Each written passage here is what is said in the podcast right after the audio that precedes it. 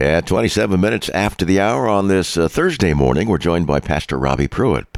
He's an Anglican pastor, church in uh, in in uh, Fairfax, Virginia. Lives in Ashburn, just a, a stone's throw from Washington D.C. Thanks so much for having well, me. Well, we look forward to this. Robbie is a man of many talents.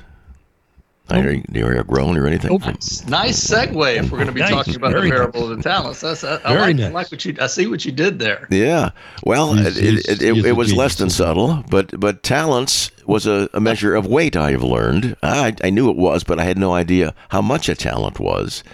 And it, apparently, through the eons, it, has been used in Akkadian culture and Babylonian and, and Greek and Roman, and it's a little different in each each case. It used to be like a little just a coin, but by the time of the Second Temple, Wikipedia tells me it was about 63 pounds of whatever could be silver or gold, but usually it was it was metal, which would make it pretty valuable. Uh, there were 60 minas in a talent, and uh, to haul to haul 10 talents around would have taken a, a wagon pulled by an oxen, I would think.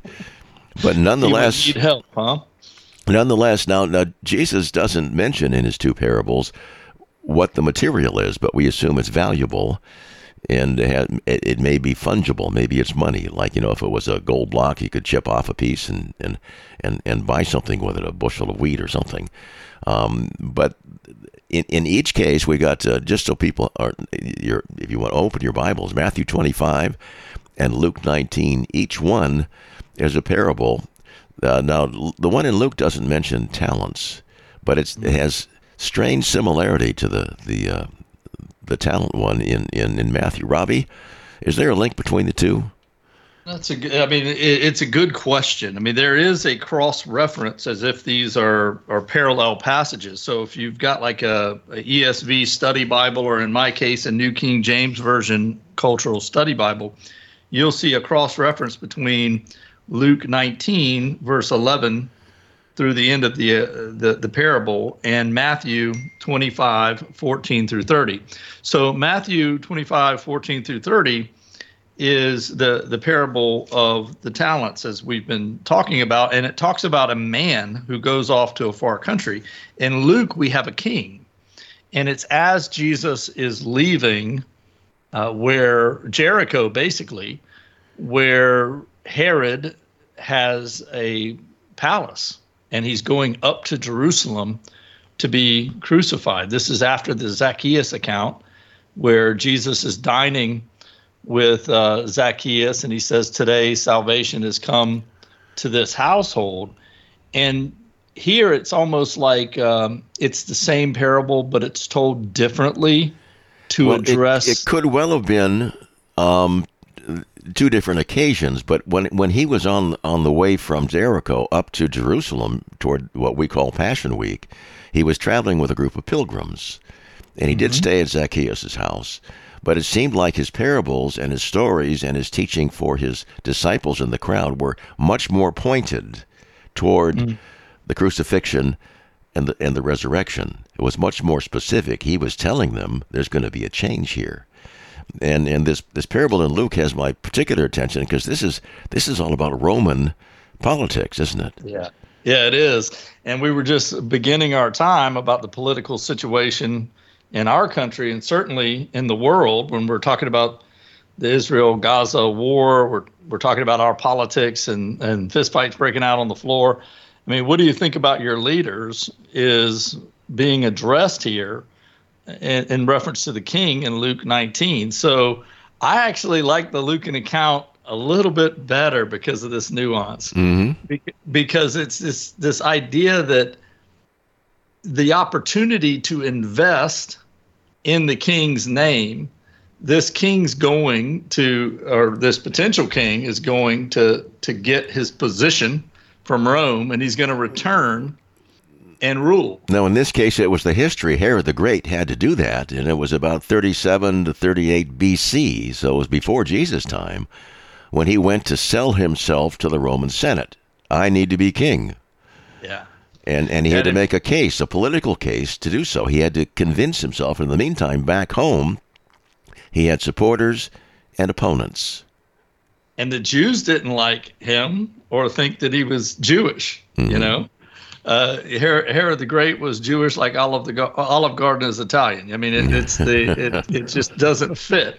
And so they're basically saying we don't want that guy ruling over us. We don't want to set up shop and and you know King Herod's shoes or King Herod's you know in the name of King Herod, whatever the business is, you say you know you name it.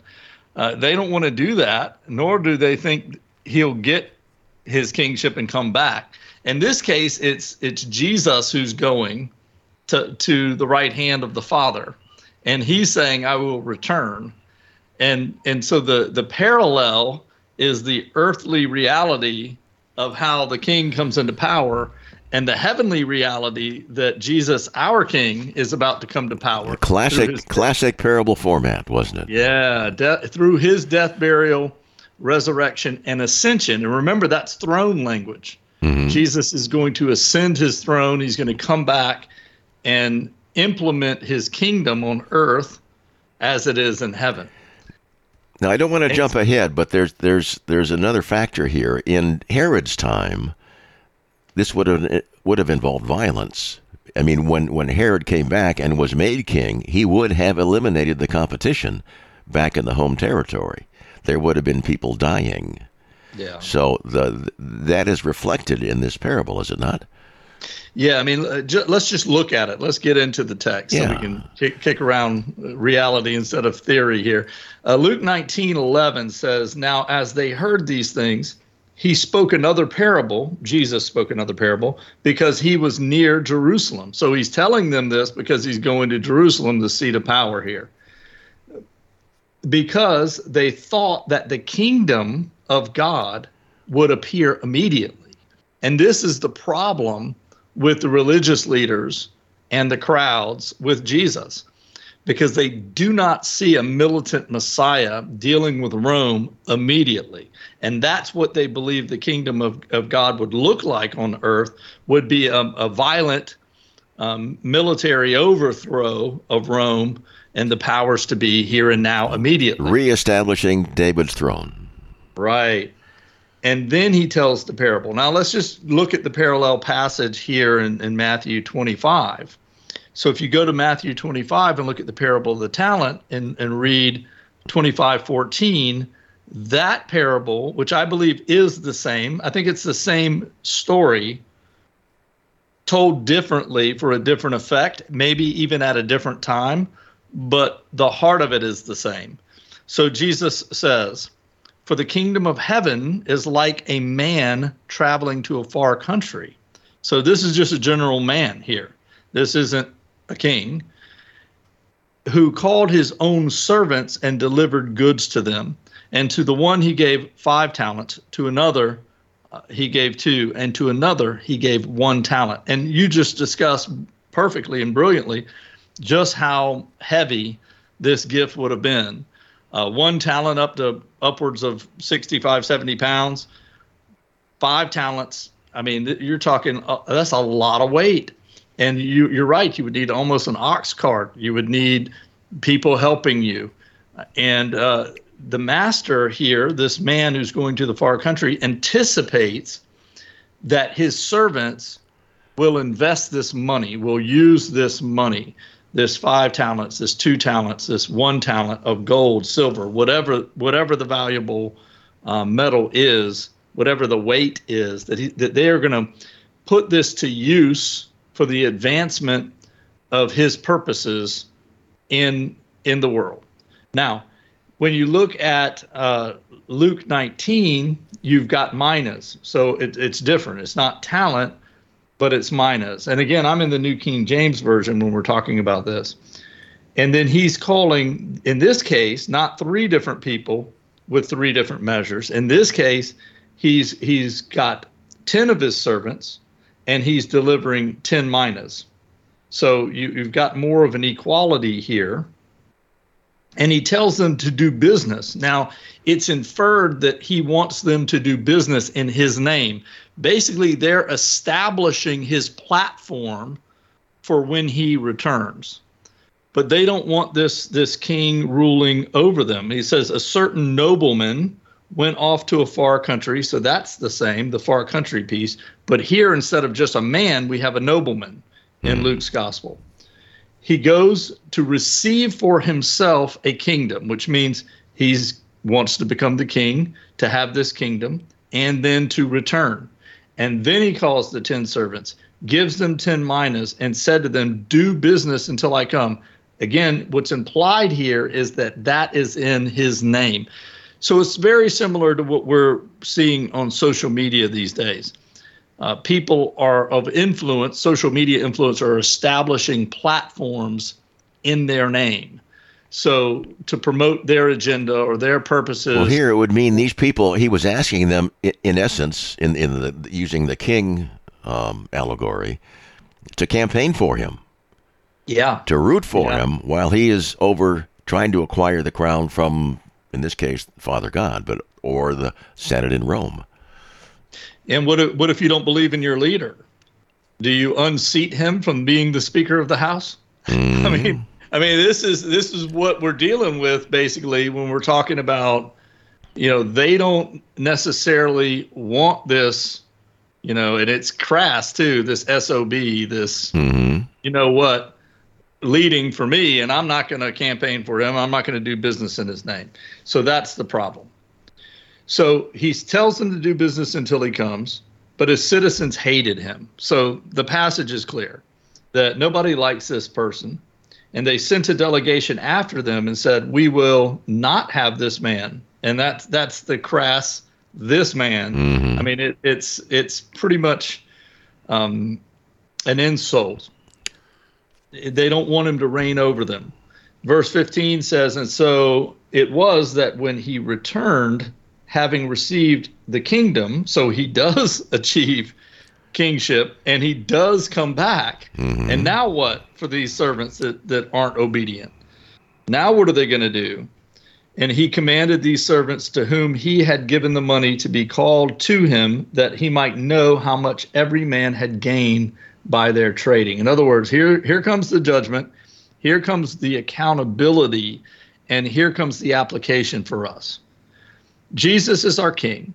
He's our crucified, died, buried, risen, ascended King, and he will come again in glory to judge the living and the dead. And if we believe he's coming back, he's going to make us accountable. We're going to be held to account for what, what he has given us, that we have done business in his name. In other words, that we've been campaigning for him, that we believe that he is who he says he is, and that we've made much of him and made his name great here. And unfortunately, many of us, I mean, I've got an online platform. You have one. We're on one right now. Hmm. Uh, many of us have a platform. The, the question is are we making our name great or are we making much of him? And that's the issue here. Then came the first saying, Master, your mina has earned 10 more minas. And he said to him, Well done, good and faithful servant, because you were faithful in a little, I will make you faithful over 10 cities. Now, the Matthew account says, You've been faithful with a little, I will make you faithful over much. Here, we have 10 cities, which could also be a reference to the Decapolis, which mm. means actually 10 cities, yes. like this Gentile region. In other words, God's rule and reign is going to be over these Roman cities, uh, and and you get to rule over this land. Uh, I'm going to make you ruler over ten cities, and you'll have authority. And to the second, the same, Master, your mina has earned five more. Likewise, he said to him, I will make you ruler over five cities. And another came and said, Master, your mina, here is your mina. I'm going to give you back what you gave to me. Now, why is this guy holding on to it? Well, he's not going to gamble with this money because if the master doesn't get his kingship and he doesn't return, he can keep it he's, and he can invest it in what he wants to uh, invest it in. Or he's toast, depending upon what what happens with the the, and, the king. And here yeah. we have toast because the king mm. has arrived. Yes, and and he's being held to account. I mean, he's he's being his feet are being held to the fire here he says, Here, I'm going to give you back what you gave me. In other words, I didn't believe you. I didn't believe in you. I didn't believe you were going to come back and rule. I didn't want I didn't want you ruling over me, so I wasn't doing business in your name. And frankly, I thought I was going to get a talent out of this deal. Mm.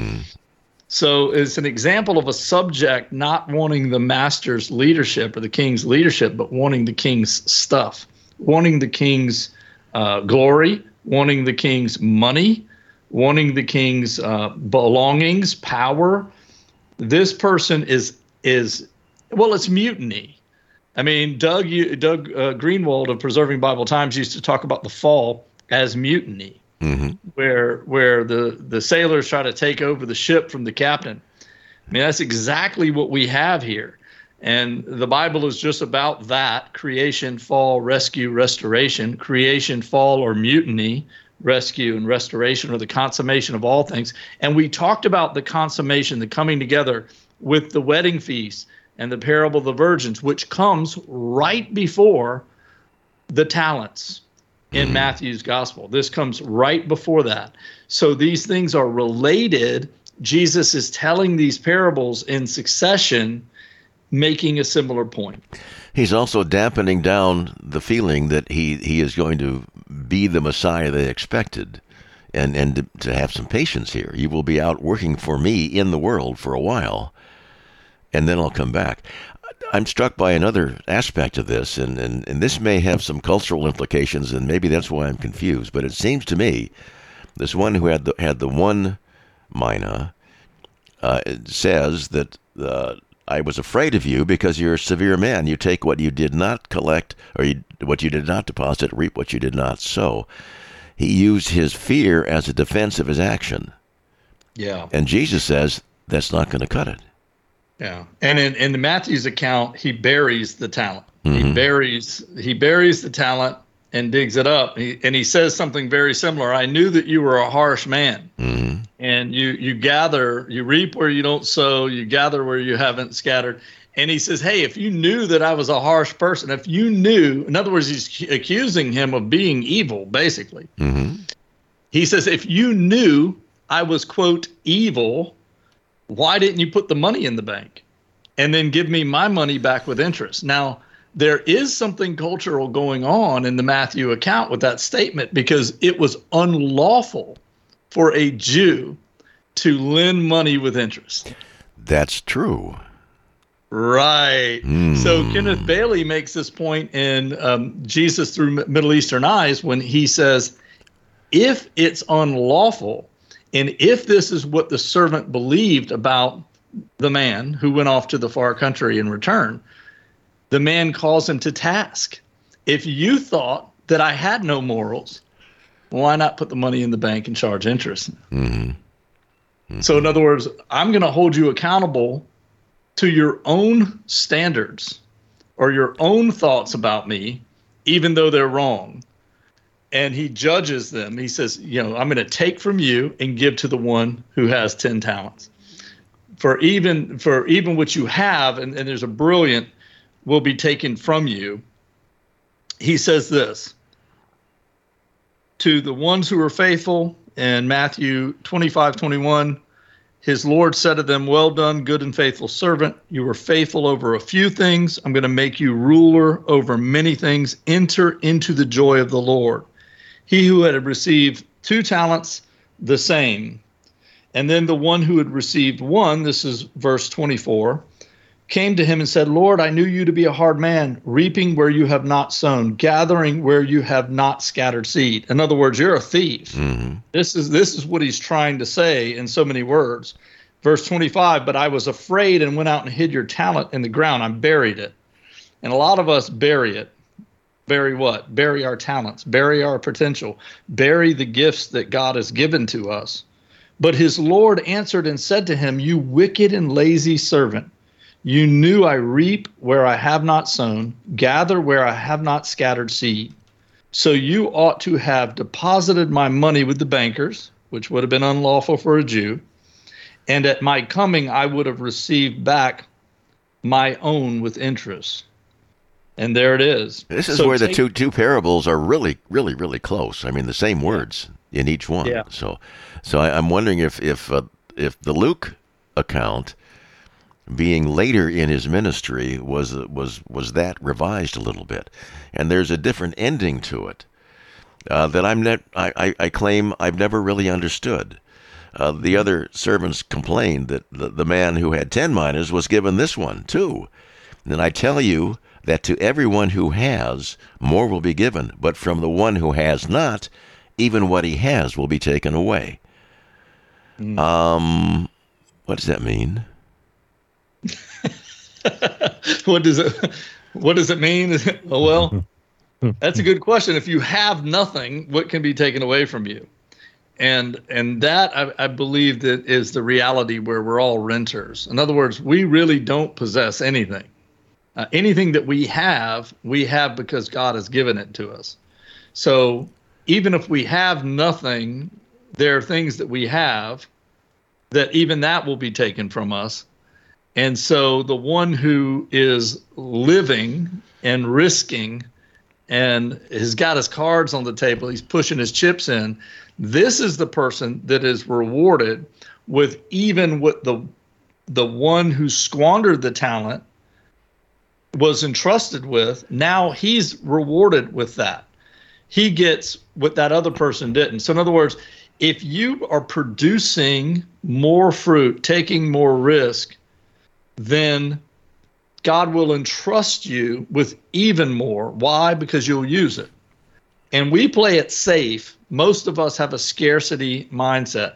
We're risk adverse.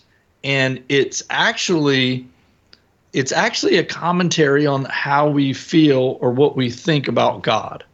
Uh, Doug Greenwold of Preserving Bible Times used to love to quote A.W. Tozer, mm.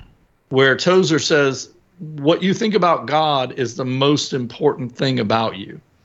Your worldview or your view of God will shape how you live and will shape how you give and shape how you take risk because people who are risk adverse are fearful. Now, we're supposed to be wise. I'm not saying be foolish, but we're supposed to take risk. Why?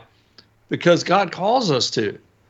I mean, He's more angry at the one who squanders the least amount than the other two who put all the money and more of it on the line.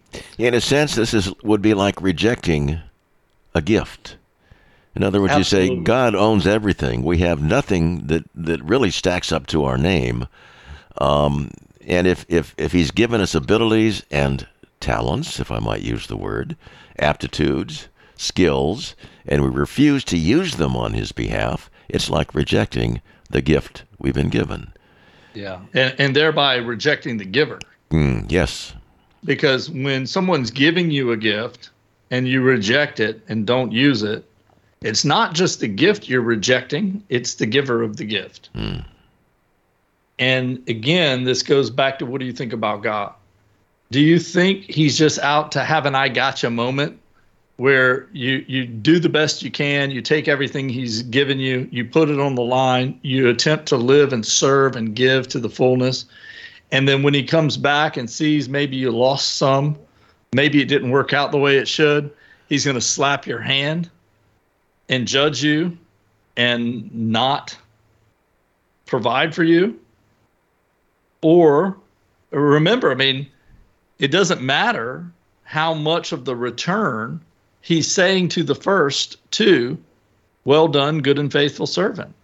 And one has a lesser return than the other. So does it matter what the return is or that you've got skin in the game.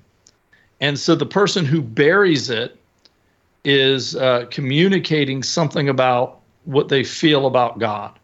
I don't believe he's my king. I don't believe he's returning. I don't want to make his name great. I want to make my name great.